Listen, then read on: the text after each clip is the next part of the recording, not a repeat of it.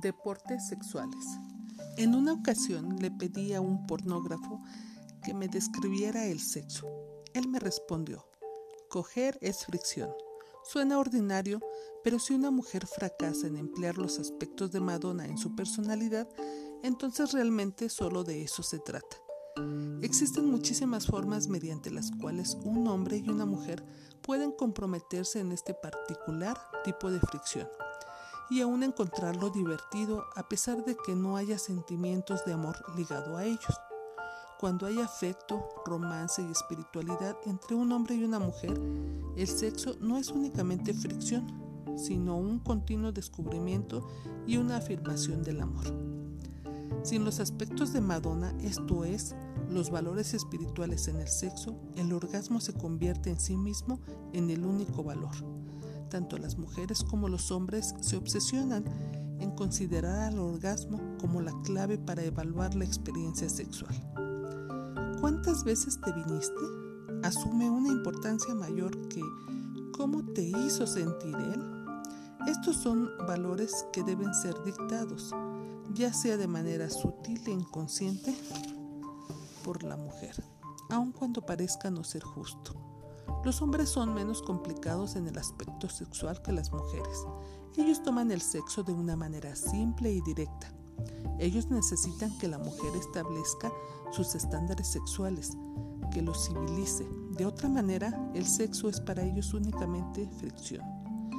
El deporte de coger se ha vuelto una expresión popular muy corriente refiriéndose a tener sexo casual como una clase de evento atlético. Para muchas mujeres contemporáneas, las relaciones con los hombres son competitivas y contienen elementos de castración, ya que ellas no tienen ni el tiempo ni la inclinación para el un genuino vínculo o adhesión hacia el hombre. Mantenerse por encima con control es de suma importancia para ellas. Al separarse de los aspectos de Madonna sin una genuina compostura, receptividad o serenidad femenina, estas mujeres invocan imágenes de un monstruo devorador y consumidor, una Lady Macbeth completamente divorciada de sus sentimientos femeninos, una mujer para quien el poder es más importante que el amor, no es una imagen muy bella. La feminidad de la mujer amazona está separada de su sexualidad cuando ella no puede apreciar a su amante más allá de su capacidad para excitarla. La mayoría de estas mujeres tienden a objetivizar al hombre, separadas así de sus más profundos instintos o sentimientos femeninos. A ellas les encanta hablar de sexo, ser atrevidas, sensuales y muy descriptivas. Recientemente yo estaba en una fiesta con un hombre con quien apenas había comenzado a salir cuando a una mujer amazona a quien acababa de conocer se acercó a mí y me dijo en secreto, ya te lo investigué y me dijeron que es muy bueno en la cama.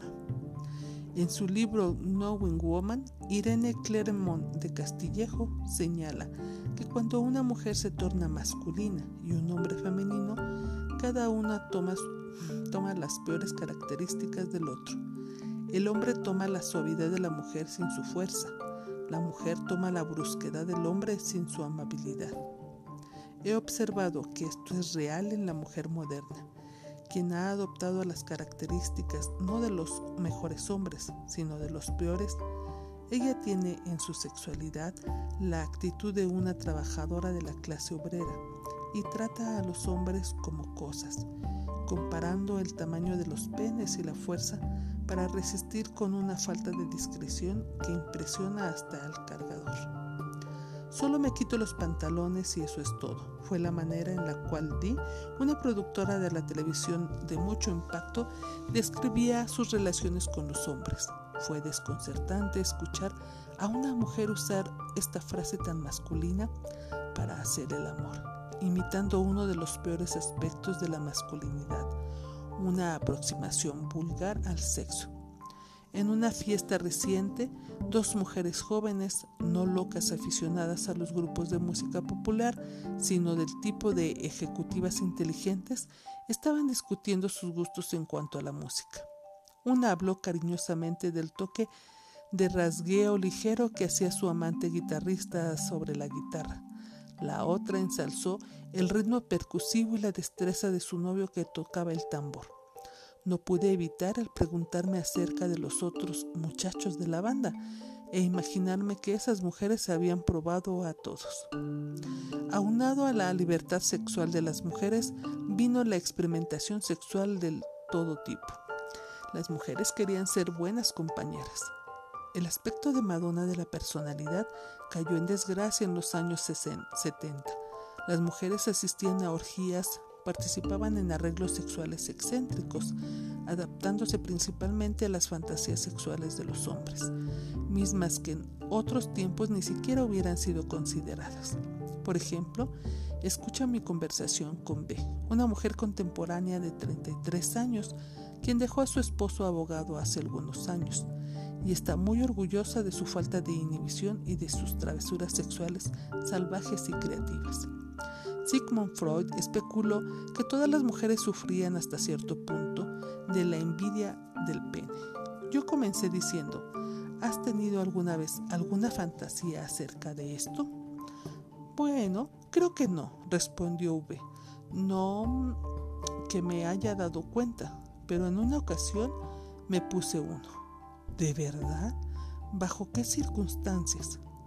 Bueno, yo tenía un novio que solía decirme que tenía fantasías de tener relaciones sexuales con hombres, pero siempre consideré que eran más que fantasías. Después de todo, él había estado en la marina, pero no podía preguntárselo directamente. Entonces un día fui al cofre de los placeres y conseguí uno de esos objetos consoladores en forma de pene, con tirantes. Esa noche nos emborrachamos con champán Después de que hicimos el amor una vez, me fui al baño y me lo puse. Me volví, me envolví una toalla alrededor de la cintura y salí del baño. Me paré junto a él a un lado de la cama y le dije, ¿qué tan relajado estás? Él contestó, estoy bastante relajado. Y yo dije, ¿estás muy relajado?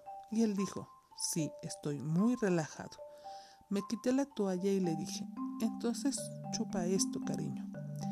Él saltó con mucho ímpetu a través de la recámara y su boca se posó exactamente en esa cosa y se volvió loco con ella. Le encantó. Luego practiqué el coito con él por el ano. Eso le gustó aún más. A mí también me gustó.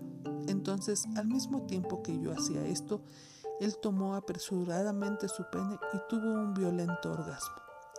Yo estaba emocionada. Él nunca más me pidió que volviera a hacerlo pero yo sé que le encanté por haberlo hecho. Mi relación con él duró tres años. Entonces, ¿qué sucedió con él? Ah, se casó con una joven de 10 y 9, de 19 años, virgen de Mississippi. Me imagino que él pensó que yo ya había experimentado todo. Él quería una niñita. Me imagino que deseaba enseñarle a alguien. A los hombres les gusta instruir a la mujer en materia sexual porque eso les da un sentimiento de dominio y de confianza en sí mismos. Algunas mujeres podrían frustrarse por esto, pero tales mujeres no logran entender que aún sigue siendo entre las especies el macho el que necesita actuar sexualmente, esto es, lograr y mantener una erección. Puede discutirse que el hombre con seguridad en sí mismo no debería necesitar inocencia de por parte de su mujer para asegurar su desempeño sexual. Y en efecto, hay hombres quienes prefieren una mujer que haya corrido mundo. Sin embargo, por lo general, este no es el caso. Aún el hombre ilustrado a quien su razón le dice otra cosa, encuentra inconsistentemente rechazo hacia la mujer muy experimentada. En los oscuros huecos de su mente inconsciente, se pregunta si podría confiar en esa mujer. La confianza sexual es de suma importancia para el hombre. Sin ella, él nunca podrá estar seguro de que sus hijos sean de él. La mujer, por supuesto, siempre está segura de que son de ella, ya que ella los llevó en su vientre. Pero es solo a través de su confianza en la fidelidad sexual y en la virtud de su esposa que un hombre puede sentirse seguro de la paternidad de sus hijos. Sin embargo, debe señalarse que la virginidad en el sentido técnico físico no es lo que estamos discutiendo aquí, sino la virginidad en el sentido de pureza de espíritu o alma. Muchas mujeres contemporáneas con quienes yo hablo tienen muchas ideas acerca de la sexualidad y la relación, pero no tienen una norma con la cual vivir y compartir sus, sus cuerpos.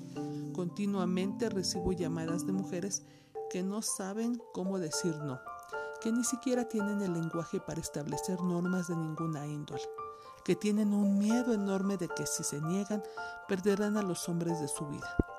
Mujeres ya mayores llaman preguntándome si tener sexo con un hombre en particular en cierto momento o, de cierta manera está bien. Estas mujeres han perdido el contacto con su propio sentido intuitivo de lo que está bien. Yo tan, no tienen ni virtudes ni valores femeninos. Así como el movimiento femenino ha glorificado los valores masculinos de poder y agresividad, también ha pasado por alto los valores femeninos de relación y moralidad. Tener sexo sin compromiso no le ha resultado muy bien a las mujeres. Muchas mujeres se han dado cuenta de que estas relaciones les hacen perder tiempo y energía, ya que el sexo sin compromiso es agotador, no nada más física sino emocional y psicológicamente. Al día siguiente ella no se siente muy bien consigo misma y como resultado por lo general tampoco luce muy bien. Se siente violada, no cautivada. Él podrá haber perdido la noche entera de sueño, pero el sexo por lo general lo regresa al trabajo deseoso de seguir adelante. Él ganó puntos, mientras que ella solo sirvió para tener un coito, ya sea que le guste o no a la mujer. El hombre casi siempre se siente poderoso después de tener sexo. Sin embargo, la mujer muy seguido se siente ambivalente. ¿Me llamará? Se pregunta, ¿en qué quiero que me llame? Si no me llama, ¿significará que no me respeta? Si fue satisfactorio, satisfactorio el sexo, ella estará deseosa de verlo otra vez y de que él comparta los mismos sentimientos. Si el sexo no fue satisfactorio, ella se siente denigrada y desea que él se aleje de su vida. Si el sexo no fue satisfactorio, pero a ella le gusta él, estará desesperada por tratar de hacerlo mejor la próxima ocasión. De cualquier forma que se vea, la mujer que se encuentra teniendo relaciones sexuales sin compromiso está entre la espada y la pared. Antes solía suceder que una mujer tenía bastante tiempo para descubrir sexualmente a un hombre. Después de todo, estaba teniendo sexo con su esposo, o por lo menos con alguien con quien lo sería. Y aun si el sexo era insatisfactorio, ella tenía la seguridad de que él regresaría la noche siguiente. Sin embargo, la mujer soltera en una relación sin compromiso vive en un perpetuo estado de incertidumbre y ansiedad.